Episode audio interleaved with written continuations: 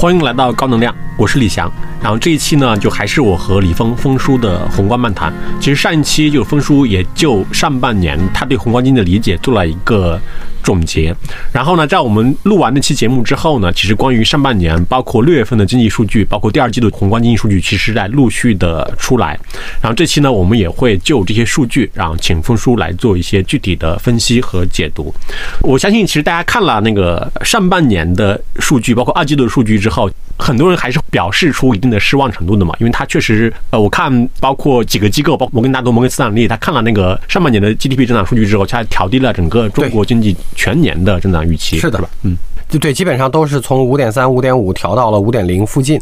当然，五点零也是我们的目标值。上一期的宏观漫谈，现在看起来要变成了我们这个过去录的所有期当中播放次数最高的。当然，也引起了非常多的讨论或者叫争议吧。在那个评论当中，我简单看了一下。我们先讲一讲这个宏观漫谈本身这件事儿哈。有几个有意思的事情和观点。第一个问题呢，呃，我看见有说对我们当时讨论的这些分析和预期不太相信，但是从焦虑的状况里是来这儿找点乐观情绪的。这个我觉得挺好，就说宏观经济心理按摩师，心理按摩师对好，而且还是来自于民科的哈。那我觉得挺好，就是说，其实在过去的一年多当中，呃，就是从去年二二年的这个年中开始，呃，我在比较好的朋友和呃一些我们的 LP 当中也承担了这样的角色。他们在非常焦虑的时候，他们也会来找我做一些探讨，得到一些不同角度的观点。那当然，我觉得这个有情绪价值和心理价值也是一种价值，因为毕竟观点大家各不相同，没问题，就多一个不同的角度和。知识体系而已。当我们谈到中国经济的悲观和乐观的时候，对我自己而言，其实最大的底线是这样两件事儿。第一件事儿，悲观的底线是中国经济整体的平均发展速度跟全世界我们叫世界经济发展的速度相关。那这句话背后的意思是中国在世界经济当中所占的比例或者贡献份额会不会持续增加？打个比方，这个是经济增长的悲观底线。假定世界经济增长按照大家不同的预测的平均值，比如说二零二三年世界是百分之二不到，那二零二四年现在目前的预测是百分之二点三左右。那简单来讲，就是中国的经济增长速度，当然不考虑汇率的因素的浮动影响。那如果说我们超过百分之二，那大概意味着中国在世界经济当中所占的比例和贡献地位。还会持续提升。那如果不到，或者就像日本所谓失去的三十年，当日本的经济发展速度、年均的 GDP 增长率不及全世界平均的世界经济增长速度的时候，它的世界地位或者叫世界经济的所占比例和份额就会持续下降。对我来讲，这个所谓经济悲观的下限是我们的经济增长速度和世界经济增长速度之间的关系。乐观的上限呢，大概是这样：如果看中国和美国，那大家很多看见的能够宣泄情绪的文章，是在讲说我们在二零二一年之前，我们相对于美国的 GDP 比例占比是持续在提升，到了百分之七十多。那在二零二二年和二三年，其实主要是由于汇率贬值的原因，而不是因为 GDP 增长率的原因。我们相对于美国的 GDP 增长的所占比例有下降。如果按美元计的话，除了跟世界相比较而言，主要是在竞争当中跟美国相互之间的经增长的比例关系，假定我们不会像日本一样汇率受到强烈的其他原因的干扰，不考虑这些升值贬值所造成的 GDP 计算的波动。那刚才我讲了，这个乐观的底线是说，中国现在假定占美国经济的百分之七十，那美国看起来今年的经济增长率或者前两个季度大概是在一点五以上一点。那全年现在还没有一致准确的预期，我们全切就放在一点五到一点八之间。那中国因为是美国的百分之七十，那从道理上来看呢，大概我们需要增到两点三以上，或者平均两点三左右。以不变汇率计算的话，我们占美国的 GDP 比例会保持上升。只看抽离出来国家之间的竞争关系的话，纯粹从国家的 GDP 角度来看，中国要保持美国的大概一点四倍这种水平，随着比例变化。大概能持续保持相对美国的 GDP 的份额增长，或者叫相对力量的平衡变化。那大概这是另外一个抽离开个体感受之后的对经济的判断。那所以说这两条是我们叫上限和下限了，就是中国在全世界的经济份额或者叫增长能不能够比平均值高，或者持续提高份额，和中国在跟美国的这个竞争关系当中能不能提高相对美国的 GDP 比例，或者叫 GDP 的这个平衡关系，那大概就是这两个数据。我们要是美国增长的一点四倍，然后同时略高于全世界经济增长的平均比例，在这两个就是刚才我讲到，对我自己而言，如果我们抽离开情绪问题，只看中国经济本身，在之后一段时间的发展，到底是悲观和乐观的底线各自是什么？其实我并没有非常多的讲我自己的预期，我们只是在努力的叫还原或者叫分析一下当前这些数据除了问题之外，还有什么角度或者叫什么方式和方向是同样能用数据和事实串起来，但是不经常被注意到的这些问题。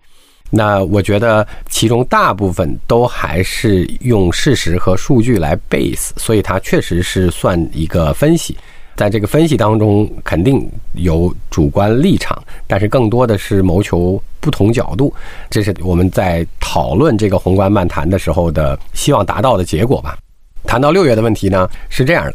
从发布的宏观数据，六月主要是信贷稍微超了预期，其他的各项虽然并没有产生。比较大的问题，但是它表现出的趋势会出现比较大的一些挑战或者叫焦虑，其中主要是外贸表现出来的问题和消费原有的恢复性的增速稍微慢了一些，或者叫在减慢的趋势过程当中，然后房地产也表现出了没有能够完全低位企稳，就是从四五月份的数据来看。并没有表现出环比企稳，或者是环比经过低点之后略有上升，反而还在低位又开始下了个小台阶儿。所以这些来看，确实是有挑战的。那这里面有几个问题，我们解释一下。比如说，信贷超了预期，看起来我们叫做 M 一和 M 二，大家最关心的这个剪刀差又开始变大了。但是从经济的规律上来看，每一次信贷投放加速的过程，就是信贷投放的增速。变快的那个时间点，这两件事儿都会走扩。几期之前的宏观漫谈其实解释过这个问题，主要是因为增加信贷投放的那个同时，通常拿到钱。不容易立刻使用，所以它会导致 M 二增速比较快，但 M 一的增速还没上去。本来 M 一、M 二的增速是我们在上两期的宏观漫谈当中都讲过，说是观察叫社会资金有没有被激活，不管是企业还是老百姓的相关存款能不能被更好的激活，以至于带动实体经济，也包括带动部分意义上的消费。那这大概是六月份数据当中信贷增速超预期，同时也带来了 M 一和 M 二的这个增速或者 M 一 M 二的剪刀差变大的这个原因。这个事情也还要观察。那第二个相对悲观一点的数据，就是中国六月份所带来的外贸增速，其中涉及到如下几个问题：第一，中国的外贸同比出现了不管美元还是人民币计的下降。为什么会这样？第一，其实从欧美发达经济体代表的主要对象国来看。几乎所有的东盟和亚洲国家，包括日本和韩国这些以美国希望或者努力在重调供应链的这些主要对象国，也都出现了较大规模的下降。那当然，最新又出了几个数据，从七月初截止到今天，印度下降了百分之二十二。那包括日本、韩国、越南等都出现了较大规模的下降，这代表了整个发达经济体。在二二年经过了一串剧烈的加息，也包括能源的扰动所带来的这个经济开始出现了可能的收缩效应，全球的外需开始出现了一定的挑战。当然，另外一个问题是中国的外贸在去年的二季度，虽然我们有疫情影响的风控，但是中国去年二季度在调好了这个物流的四月之后，其实基数是高的。为什么基数会高？在疫情风控期间，这个跟二一年的外贸基数高是不一样的。原因是二一年是因为各个国家的疫情管控放掉之前，各国的供应链都出现了一定程度的紊乱，所以中国在二一年的外贸是超高增长。那二二年其实是更多的因为在一季度末发生的俄乌冲突之后。全球的能源和能源的我们叫中间链条，就是以能源为基础的这些加工行业。出现了一定的供应链紊乱，同时能源本身的交易也出现了一定的混乱，所以带来了能源价格的大幅上涨和中间品价格，就是这些化工啊、铁啊或者各种各样的成品的前面的加工环节出现了很多调整。那中国因为有各种各样的原因，包括我们的能源和大宗原材料进口。不同的来源也包括能比国际平均市场相对便宜，因为这个冲突造成的一些结果。所以中国去年二季度有外贸的高基数，是因为这个。当然，全球经济可能会出现挑战和收缩，这是对外贸在二季度，尤其是六月超预期下降所带来的表现。那在这块儿，我们稍微绕开来要说一句话。就是为什么美国靠消费，尤其服务业的增长，能从去年的三季度大家认为要衰退了之后，一直撑着，所谓叫美国经济的韧性。中国为啥不能这样？当然，大家也可以说，因为中国的消费是因为信心不足，大家完全没有能力消费，也没有钱消费，这可能都是正确的。但是另外一个问题是因为跟经济结构有较大差别，这我们在之前的宏观漫谈也谈到过。最大的结构问题呢是这样的不同。我们大概占全球六分之一的人数不到一点，但是制造业增加值我们占了全球的三十。那我把这句话翻译一遍，因为制造业增加值虽然不代表终端品的总规模，但我们认为它代表了整个规模化制造这些工业所有这些产品总共的增加金额。那用人话翻译一下，就是中国用了不到六分之一的人口造了全世界三分之一的东西。那从这个意义上来讲，你就可以理解说，我们需要外需来拉动刚才我们讲到的造了全世界三分之一东西，是最少超过了我们人口平均占比一倍以上的这个比例。外需到底对中国的影响有多大呢？我们可以取一些简单数据和节点来看，比如说二一年中国经济增长还是不错。那中国二一年增长了八点几，八点几是怎么构成的呢？我们的消费构成了我们的正好三分之二，就百分之六十六左右。然后我们的外贸构成了我们的五分之一强，四分之一不到，就外贸的增长。然后我们的固定资产投资构成了我们的另外百分之十几。那他们三个加起来构成了刚才我们讲的那个百分之八以上增长率的构成。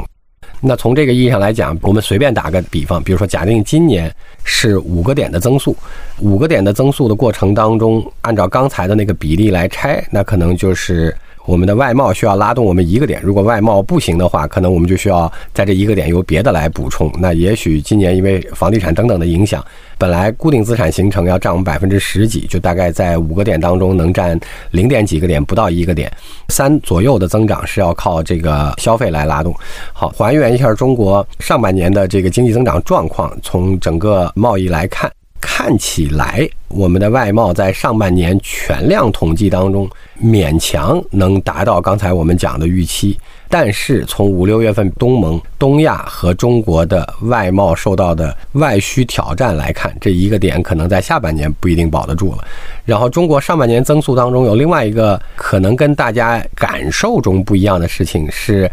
在消费这个层面，在今年上半年的五点五的增长当中，贡献了接近百分之八十，就是百分之七十七的增长是由消费贡献的。那消费当中又主要是由服务行业在低基数上的反弹，就是这些文旅、电影、休闲娱乐这些问题，在去年疫情影响的低基数上较大增长所带来的。所以今年中国上半年的经济构成，就是在这个五点五也算是个中速的经济构成当中，跟中国常规的比例。不完全一样，外贸的贡献勉强维持略低，然后消费的贡献因为低基数，尤其是服务业显著得到了提高。那这件事情从六月份的数据来看，也有一点挑战了，因为它的趋势开始变成了不那么好。那大家还讲还有固定资产形成呢，所以我们就讲最后一个问题，就是所谓房地产和其他的基建，这我们都叫固定资产形成或者叫投资拉动的。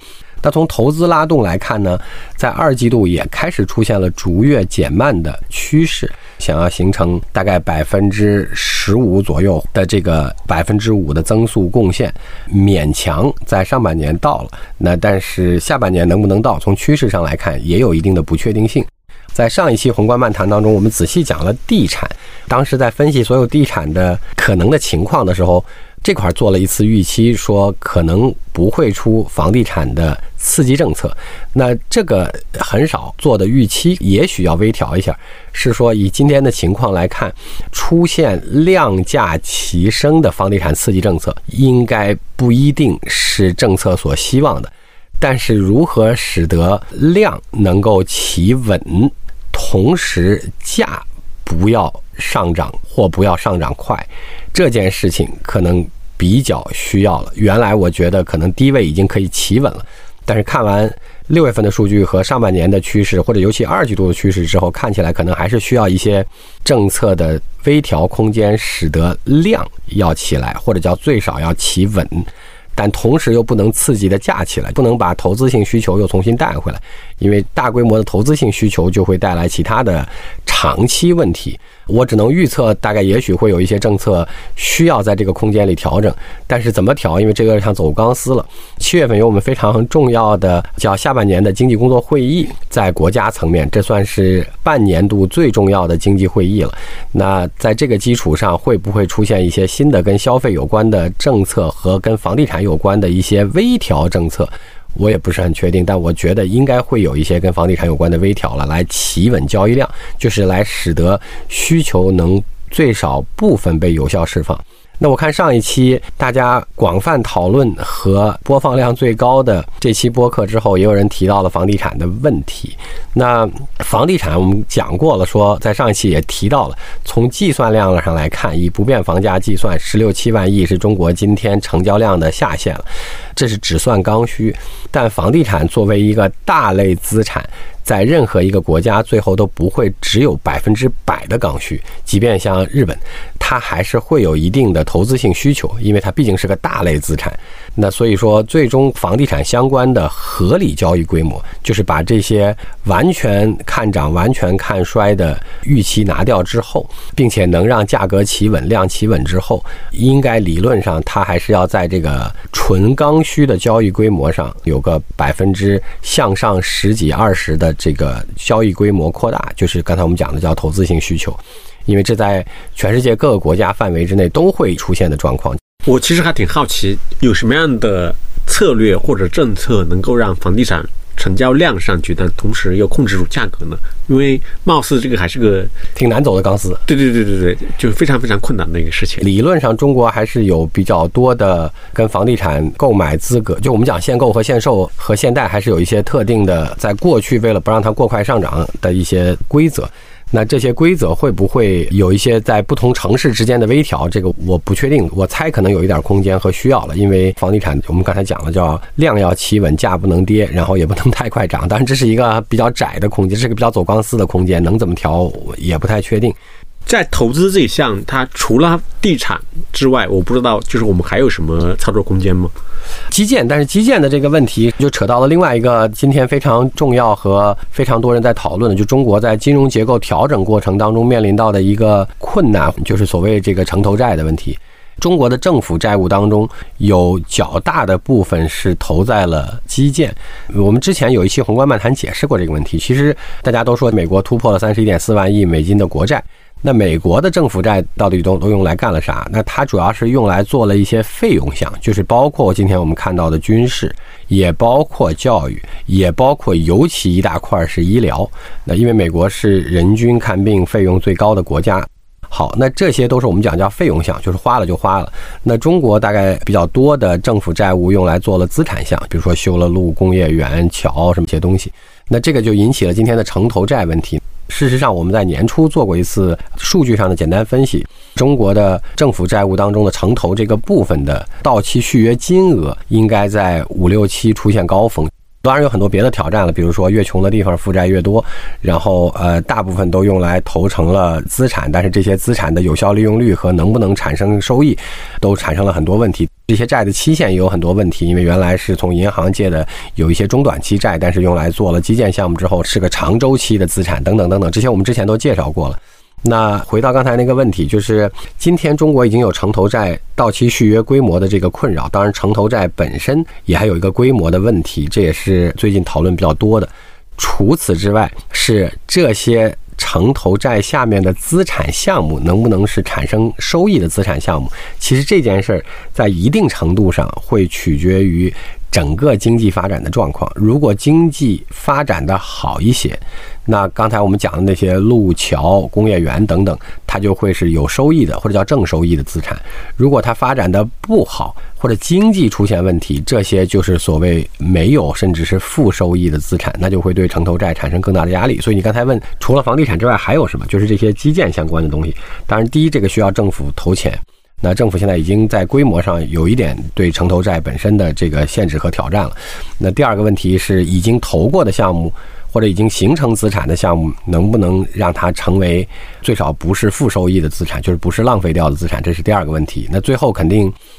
即便是经济长期的较好发展，这些所有的资产也不可能都是好资产，它也会相对出现一些不同程度的分化。根据经济发展程度的这些城市或者是省份来看，有一些不同的空间。比如说，今天我们做一些底层的能源改造，那所以说大家在新能源上投了不同类型的基建。但是这个也受困于总额和这个期限的，就是我们对能源和电力的需求能不能使得这些风光水电产生出收益？但是电的需求最后除了什么今天大家讨论的天气热等等的问题之外，又回来了，还是取决于中国经济发展，因为你只有中国经济发展，对电的消耗和使用才能够稳定上升。你投下去的这些新能源的基础设施，除了能够帮助我们对能源安全做有效转换之外，也才能够产生正收益。所以最后绕来绕去都还是这个经济发展的问题，解决这一大串问题。当然，除此之外还需要一些别的金融手段，就像在六月十六号的国常会当中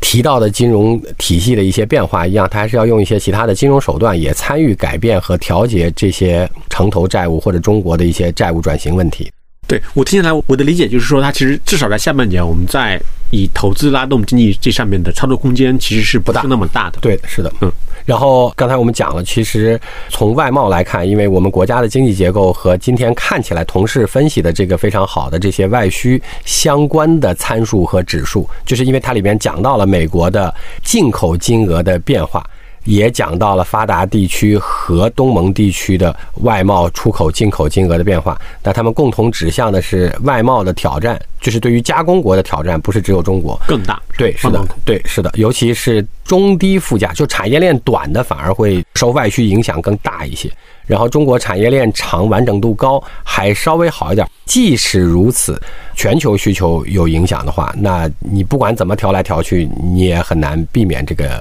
外贸所带来的冲击和影响。对，如果不只是中国一个国家面对外贸数据下滑的话，其实相当于是整个全球贸易就在往下走。对，是的，就整个需求规模在收缩，或者需求规模不太增长，那就是在存量里分饼，这就难度大了很多。然后，呃，在那个六月份的项目当中，有一个项目是比较特别的，可以变成既好且坏的，就是中国的居民端的长期贷款，就是一年以上期限的贷款，在六月份披露的金融数据当中出现了增长，虽然增长的幅度不高，但出现了增长。那大家一般的解释，把它放成了是房地产相关项目。那六月份的房地产销售数据，就全国的房地产销售数据出现的变化或者出现的下降，并不能够还原回六月份所出现的居民端长期贷款增加或者微增这两件事情之间的解释，就是这两个数不能完全对，不能完全一致的相关。那所以它后面也列了一些别的问题，就是到底是不是因为啊中国的汽车消费还在保持增长？汽车消费保持增长已经非常不容易了，因为去年是六月份开始实施的。我们刚才讲到的车辆购置税减免和尤其刺激新能源车销售，所以中国从去年的六月份开始，尤其是三季度和四季度，中国的汽车开始进入了增长的高基数。那高基数就会带来今年在高基数上再增长，就变得不那么容易了。但是六月份还是保持了增长，所以同时也解释了一下，说会不会由于汽车等大宗商品的消费所带来的增长？那当然这个我们也不太确定。就是我们在上几期的时候讲过，中国跟美国不一样，美国我们一直讲的叫超额收入转成了消费，还没有兑现完，但应该已经快兑现完了。那中国的是叫超额储蓄，中国中国的超额储蓄从二零年以来，就是疫情以来，因为大家为了不确定性啊，做了预防性储蓄，所以中国的储蓄率已经上升到非常高了，百分之五十多。那中国的超额储蓄大概也有个二三十万亿了，只算居民端。那这些超额储蓄有几个问题，其实今天很难回答，就是到底它的超额储蓄是谁构成的？就是因为我们把消费者分层的话，就是中等收入、中高以上的和中等以下的。那超额收入的这几十万亿到底是谁在存？这是一个问题。当然，其中也有一种可能性是。有一些原来中等以上收入的人，通过投资性房产，在呃过去的一段时间，把他的在房子里投资的钱拿回来，但是暂时又没有更好的投资品种，当然也包括一些预期上的问题，所以他就先存起来。那这种可能性都有，但是我也拆不出来，这是一个问题。那这个问题拆不出来呢，就导致第二个问题也不好拆，就是刚才我们一直在讲说，所谓 M 一 M 二的剪刀差活化存款，因为美国是用超额收入转成的超额消费，中国什么时候才能激活消费？通过激活居民端和企业端的一些。存款，尤其是居民端，能够拉动消费。这个问题也不好回答的原因，是因为不知道这个超额储蓄主要是由哪部分人群和钱的来源所构成的话，那就不知道在假定即便能够激活存款转换消费之后，也不知道是哪一部分人会产生率先的这个存款激活的消费。那我打一个比方，大家就理解这个意思了。比如说，如果是原来住房投资的人把住房把投资性住房卖了之后，把钱收回来，暂时又没去哪儿。如果是这种情况的话，他算中高收入以上人群，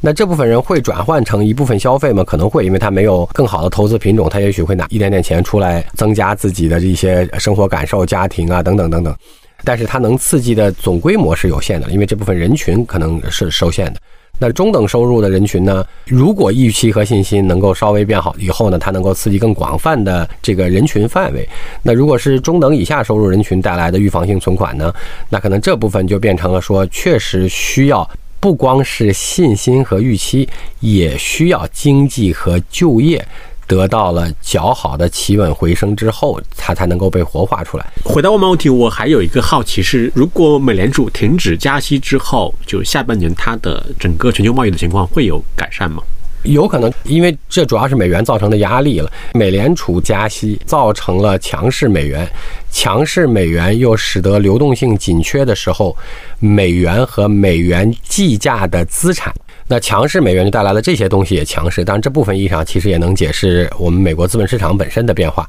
大家可以从我们的这个宏观分析中已经看到了，其实各个发达国家都出现了相对数据指向一致性的经济衰退问题了。那如果说美元停止升息，其他人都跟着停止，因为本币压力减小。那在这个基础上，如果不降息，可能不会变得更差；如果降息，就又一次灌水，会带来其他问题。但是最少短期的这个经济可能会出现下降或者收缩，全球的问题会得到一些缓解。当然，也会带来人民币汇率压力的一些缓解和人民币计价的中国资产随着人民币汇率变化而出现的一些问题。对，听下来，其实至少在二三年的下半年的话，如果我们还是想要维持一个比较好的经济增长的速度的话，其实消费几乎还是全村唯一的希望，全村唯一的希望。但是消费的问题就取决于刚才我们讲的问题，就大家有没有信心的问题，或者对未来的收入有没有预期的问题。因为今天大家讨论非常多的裁员，非常多的失业率的问题，那当然也包括对经济本身的预期。当然我们解释了，其实中国的经济活力很有意思，就是或者从我们刚才讲的结构上来看，已经其实大概拆出来了。比如说，我们拍脑门的说。中国的经济增长当中有五分之一是靠外贸拉动的。今年这件事儿随着全球的变化出现了一些挑战。我们在上一期其实也提到过，房地产直接相关的 GDP 影响规模大概也能够达到五分之一。那这个又影响了五分之一哈。剩下的一些就是中间环节，包括其他的一些服务性消费，就是国内的这些旅游啊、餐饮啊、娱乐呀，所有的这些包括文教啊、医疗啊这些消费都是本地对本地的。那它其实是受外需影响少。受房地产的影响也少，但房地产影响的这五分之一呢，也会影响到居民的财产型收入，就是因为我的房子升值或贬值带来的我财产收益的变化。那所以它除了直接影响的这些行业和 GDP 之外，它也会对消费有影响。那然后当然还有刚才我们讲的这些经济发展相关的这些就业呀、裁员呀、发展预期啊等等。所以说消费能不能被激活，或者消费能不能抑制住二季度出现的。逐渐走弱的状况还有待观察。对，其实失业率的问题，就是它其实还是我们之前宏观漫谈就是反复提到过好多次。你其实你要看城镇居民失业率的话，就是一个还好的数据，就五出头是吧？五点三，对对对对。但是要青年失业率，好像六月又是一个很高的数据。毕业季嘛，因为是正好碰上了毕业季，所以这个需要时间来消化了。这里面还有另外两句话，这个跟全球有关，不光跟中国有关了，因为大家也在讨论中国六月份的 CPI 和 PPI 问题。大家老讲通胀粘性。对于美国经济构成当中比较重要的服务业，尤其跟房地产和租房有关的，其实都保持了一定的粘性，然后使得它的核心通胀出现了超预期下降的，是因为能源相关的价格或者拉动因素同比下降了百分之十六，来带来了主要的通胀率的同比下降。那这件事儿会不会维持？我们也要再看，因为原材料和能源受到很多因素的影响。除了这些俄乌冲突，全世界经济发展对能源和大宗商品的需求等等，大概都是影响这个要素能持续向下，还是持续向上，还是会大幅波动，都跟这个事儿有关系。而美国凑巧，我们上次也讲过，它的五六七三个月，尤其六七是。通胀本身的去年高基数，所以说高基数的基础上叠加了能源价格大幅下降或者波动之后带来今年六月份的低通胀增长同比，大概是这几个因素构成的。虽然中国受到能源价格波动不如欧洲，其次不如美国那么夸张，但是倒过头来讲，我们也受到了去年二季度就是俄乌战争引起的。高基数就是能源价格的高波动，所以中国今年的能源价格，这个我们没有去拆细来看了。中国今年六月份的能源价格和大宗商品价格应该也有较大幅度的下降，以至于拖累了我们的 CPI 和 PPI。然后，中国从中间品的指数上来看，就是化工产品相关的这些行业，一些上市公司和一些预披露的上市公司的半年报来看，在今年半年，尤其今年的二季度，还出现了较大程度的这个盈利衰减，甚至亏损，跟刚才我们讲到的这个事儿也有关系。对，就是当时大家讨论比较多的那个温差，就宏观数据和你个人的体感之间的温差。温差是的，其实就是针对 CPI 数据的嘛。是的，是的，是的。其实中国的 CPI 数据有各种各样的原因，那其中肯定也有一个原因，是因为能源价格同比出现了较大的向下波动而产生的这个向下拖累，对 PPI 有其影响。因为这个影响其实从中游环节，就是从刚才我们讲的那个化工品和化工制造行业，已经在二季度的财报当中有反映出来了。然后这里面还有一张图，我解释一下这张图是怎么画的。比如说去年年初制定了百分之五点几的增长目标，今年年初制定了百分之五的增长目标，什么意思呢？我们就先武断的把年初中国制定的增长目标变成是一条直线，就是每个月。比如说，都平均增长了百分之五，那全年就增长了百分之五哈。那我们把它变成一条作为对标线的一条直线，每个月百分之五，就是年初制定计划的时候给大家的预期，今年我们会怎么样？我们把它画成一条直线，然后每个季度或每个月的经济实际运行结果导致的增长，就比如说这个月或者这个季度的 GDP 涨了多少，或者降了多少。作为一个经济现象实际发生的对这条直线的向上或向下偏离，那如果拿中国今年举例子，比如说我们上半年一季度四点几，那二季度六点几，那平均下来之后，上半年是五点几。从这条直线来看，就一季度在线下，二季度在线上，这是第二件事儿。那第三条线呢，就是和大家所谓叫体感，就是刚才你讲体温的问题来看，大家对不同的国内所发生的事件。在情绪上是如何跟随这两条线或两条线之外来波动的？比如说，这个裁员的问题出现了对你情绪的负面影响，那你对这些东西的预期就会不停的向下调。我打一个比方，去年，二零二二年，中国在年初制定了这个目标之后，其实逐季度来看，几乎都是在这条直线的下面。并且其中真实经济运行数据还经历了波动持续向下的过程，所以它带来的结果是预期也包括疫情的影响会更加速的波动向下。就是尤其是当你实际运行的数据就是向下的时候，预期加上外部因素就会把它调成更向下，而且是连续向下。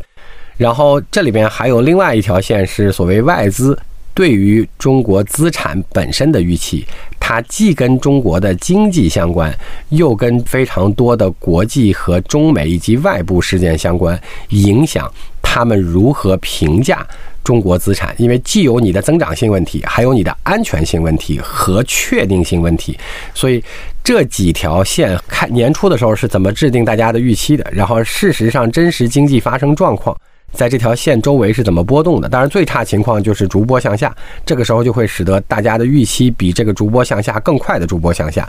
那如果它是个反复的过程，那这条线虽然会有较大的偏离，因为毕竟是情绪，但是最终也会围绕着相同的波动状况在波动了。那尤其是当它偏离较多的时候，当然外资还有一些别的因素影响。我们刚才讲的就是除了中国资产的增长性，还有个中国资产的确定性和中国资产的安全性问题。那今天来看，除了美元强势带来的美国资产定价之外，另外美国最少在今天造成了一个肯定美国资产看起来在全球的主要经济体当中是相对最安全的，或者相对有确定性的。那这也会。除了强势美元之外，促成了美国资产受到追捧的原因之一，就这几条线，主要是为了解决这件事。然后我让同事，呃，把所有的这些事件都一一标注回了时间点，到这几条线上。当然，我们画这张图的目的是为了说明，在每一个特定的时间点，包括今年在内，大家的情绪是怎么被影响，预期是怎么被影响，啊，它跟。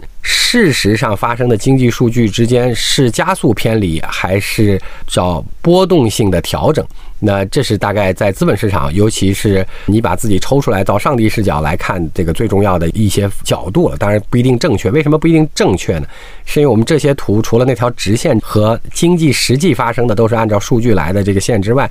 剩下那两条线都是按照示意而不是定量的方法画的。简单来讲，这个真的能代表外资因为这个事件的影响会下降了百分之三十的意愿，或者百分之十五的意愿，这个是很难评价的。所以它那个向上和向下，在另外两条预期线上，更多的是一些定性的标注，就是为了使得它看起来大概知道是向上还是向下，是加速向上还是加速向下的这些过程。所以这些事件说明放在这个轴上，就是纯粹用来做成一个。在理解上方便可视化的，以及把不同的政治、经济、真实经济发展和预期数据还原到一张可视图上形成的示意图。我反复讲了，这个是示意图，它不代表。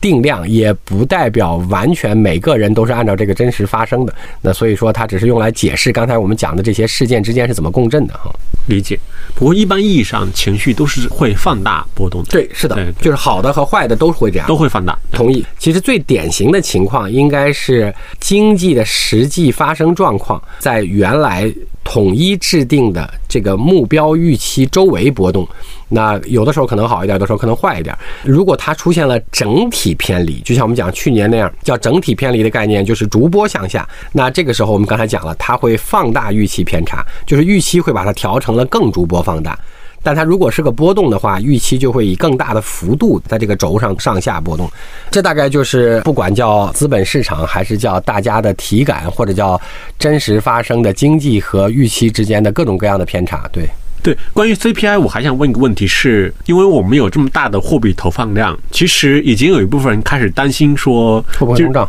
对，即使我们现在的 CPI 数据，就是很多人还会认为是通缩，但是其实已经有人开始认为说，之后可能会有通胀的危险。好，回到你刚才那个问题，升息会造成经济活动的衰减，或者叫经济活动的收缩。如果停止升息，甚至开始降息，开始正向或者叫温和刺激经济了。那在这个基础上，刚才你讲的对中国来讲，我们讲今天可能会有好处，或者压力会减少，但是带来的另外一个问题就是可能会开始逐渐通胀了，因为你毕竟叫货币投放的总量已经增加了。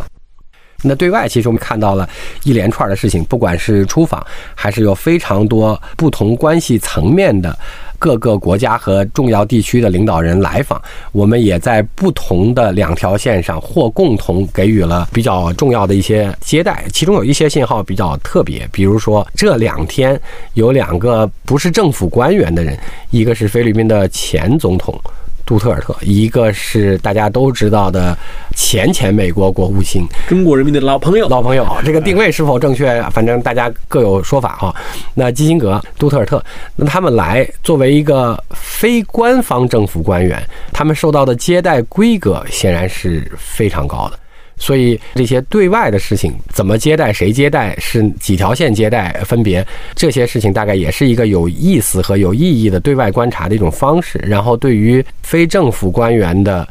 这些背景的人来访，我们也给了远超过规格的一些接待或者会见，大概也表现出了一些跟我们刚才讲的那个对内经济和一致性和执行力相关的一些不同角度的观察。但这个可能我们就不在这儿花更多的时间来探讨这些跟国际政治和对外的这些事情有关的问题了。对，而且其实中美之间的互动应该是超过大家之前的预期的，中美之间互动的频繁程度。是的，就是这个就跟我们画那条线的一样。这个布林肯之后，当然这个时候仍然有很多不同的声音，比如说美国会是不是说有外媒也说会增加对中国更多半导体相关领域的不同情况的一些讨论等等。但是除了这些之外，我们半导体不是说要放松吗？对，就是有说放松，有说加持的。好，但是看起来大家也说这个芯片的三个巨头去白宫去讨论等等等等，中美是不是能变好？肯定不会回到。以前是不是能比最冰点的时候稍好，和能在哪个方向有一些变化，这可能还得有待观察。对，我觉得没法再变差了。咱们刚才讨论的，昨天刚刚出的关于壮大民营经济的这个新的政策哈，因为这里面有非常多不同的讨论和解读了。当然也有很多不同类型的观点啊，比如说这个冰冻三尺啊，或者说执行是否如何呀，细节会变成什么样啊，能不能最后落实到位啊，等等。这里边我就不去分析这些具体问题。今天我们讨论另外两个有意思的角度。第一个问题是说，你看我们之前的不同的这个宏观漫谈里边都提到过，其实关于新一任领导班子从三月十二号两会开完以后上任呢，其实有一段时间并没有明确的表现出我们叫 agenda，就是他到底想做什么和往哪个方向去，以及是什么样的这个经济上的施政原则啊等等。那当然，从六月中旬的以后的这几次频繁的国常会，当然也包括七月底的政治局年终的经济工作会议。议这个是最重要的年终会议。其实从六月中旬开始，这个已经表现出非常相对明确的这些 agenda 了。第二个问题是说，其实，在去年这个新一任领导班子在这个二十大诞生以后呢，这里边有各种不同角度来讨论的声音，但是大家共识的一件事儿都是这一任的我们叫领导班子，它的一致性是比较强的。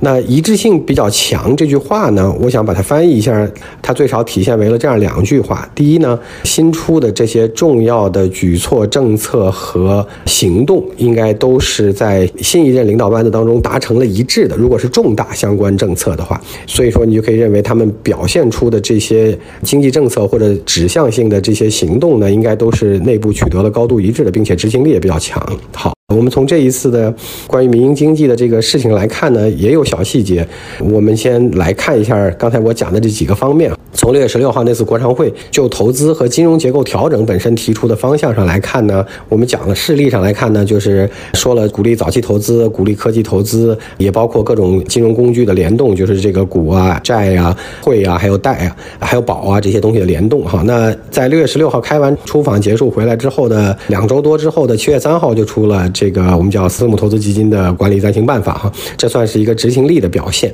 那除了这个之外呢，就是最近不管是关于民营经济还是关于互联网平台经济呢，也连续发生了这样一些事件哈。我想把它连起来看呢，也能解释刚才我们说值得观察的这两个方向。在七月初的时候，金融监管总局。这是新的国务院设置的机构，就领导和主要执行层到位了以后，他们颁布的第一个跟市场有关的决定，就是对蚂蚁也包括腾讯的财付通做了罚款，相对表明了对这个民营互联网金融平台的这个叫政策和监管的基本落实到位了，算比较好的到了尾声了。结论上是国务院的新机构金管总局做的罚款，这是第一件事儿。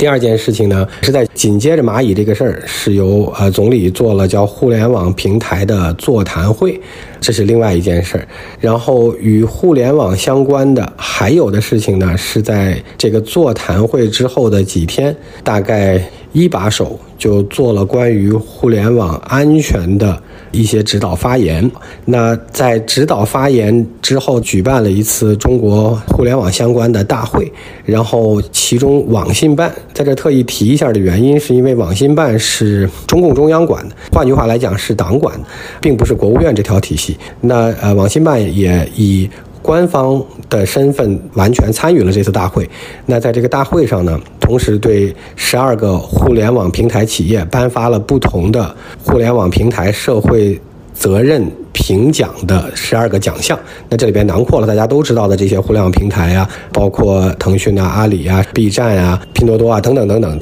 然后，当然再往下就是这次的民营经济的相关重大的政策。如果大家留意到的话，这次也是中共中央和国务院两条线共同颁发的。刚才我们讲到了关于民营经济的这个事儿。当然，这件事儿还有另外一个由头。如果再往前追溯的话，大概就是从七月三号左右开始。当然，这也是国务院体系的，叫发改委。连续在十一二天之内，每隔三四天做了连续三场叫民营企业家座谈会，分别请了十几间比较大规模的民营企业的典型代表，涉及到多个行业。以后说还要这个常态化哈，这件事情也是刚才我们讲的连续发生的事情。那我把这个刚才这一串跟民营企业或者互联网平台相关的事情，简单的按照我们刚才的逻辑总结一下哈，就是在这个连续十几天，直到这个政策发布这个两周的时间。当中既涉及到了国务院系统相关机构所做的事情，当然也包括从做的这些事情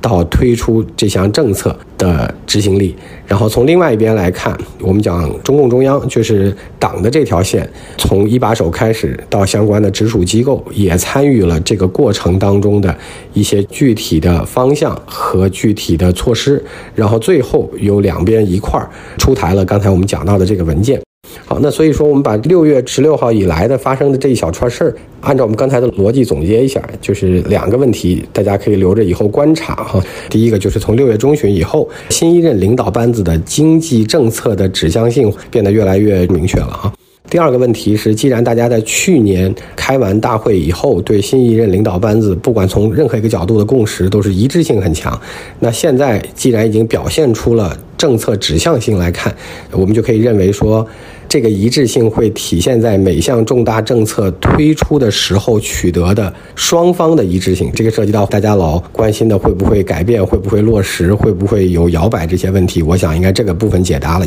那当然，我们从具体的这些事件相关的细节过程，就是刚才我们讲到的之前这两个礼拜发生的这些事儿。第一，他们也是两边都有行动且领导人共同参与。第二个问题是从有行动到最后落实成这项法规政策，效率和执行力也非常快。当然，这也说明了一致性哈。那所以这两个角度，我想对于理解从六月以来的这些或者以后的这些政策，都是一个我觉得挺有意思，或者跟以前不一样。因为再往以前来看，到底是疫情的、中美的，还是各种各样其他的原因，说我们的政策，呃，不管是哪一边制定的政策，会有不同情况的这个变化，或者说大家对于政策的理解还不太一样等等，这些情况看起来在也许按照大家共识的，不管是怎么角。度得到的共识，按照共识的理解，说新一任领导班子的一致性很强。那我想，就是从这个角度，应该大家也可以在以后更多的去观察和假以时日吧，看看现在的这些新政策，跟以前颁布的类似政策，在落实执行和理解方面是否一样。这作为一个小的新的角度的一些值得观察和参考的地方。对，其实大家可以继续去。保持关注和观察吧，因为我昨天看那个文件里面，他其实还专门提到说，要专门去推出或者说大力的去来公开这些所谓的红绿灯的绿灯那一面嘛，是的，投资的典范啊。好的，对，我们回头可以再花一个时间来说我们去年底今年初提的那个中国的经济结构问题了。那那个经济结构当中有一个问题是内需，内需有一个问题是消费。那那个时候有一个大家广泛在。未验证的传言讨论当中，关于红黄绿灯当中的消费变成了不是一个明显受鼓励的上市方向。那那时候我们在那期宏观漫谈，我还讲了说，我们有一些 CEO 来找我讨论这个问题。我说，可能最大的。观察是在那个时间点，应该暂时看不出新的领导班子在经济政策上本身的指向性，所以大家当时的猜测应该纯粹是猜测了。那这是第一句话。第二句话是因为消费，就像这一期最开始那个分析一样，消费在上半年贡献了百分之七十七的增长，而且今年你刚才也讲了，我们刚才也讨论了，外贸有一些挑战，固定资产投资有一些挑战，然后消费要变成尤其占比高的经济推动力，在这个基础上，它还会是黄灯吗？然后同时，另外根据最近这一个多月，刚才我们讲到的所有这些政策方向性的引导、执行和调整变化来看，可能。消费相关行业是黄灯，今天也可以画个问号再观察，因为现在终于能看见一些明确的政策指向性和端倪了。对这些信心，包括大家对，比如说它是黄灯还是绿灯，甚至是红灯的判断，其实很多时候，因为它跟人的那个认识这些东西的方法是有关系的嘛，很多时候确实还是通过标志性事件来理解的。对，就比如说教培，就是大家会对讨论很多嘛。包括消费那个也是嘛，同意。但是如果我们往前追溯，就有很多别的原因，我们没有办法在这里跟大家讨论。对，好吧，那谢谢凤叔。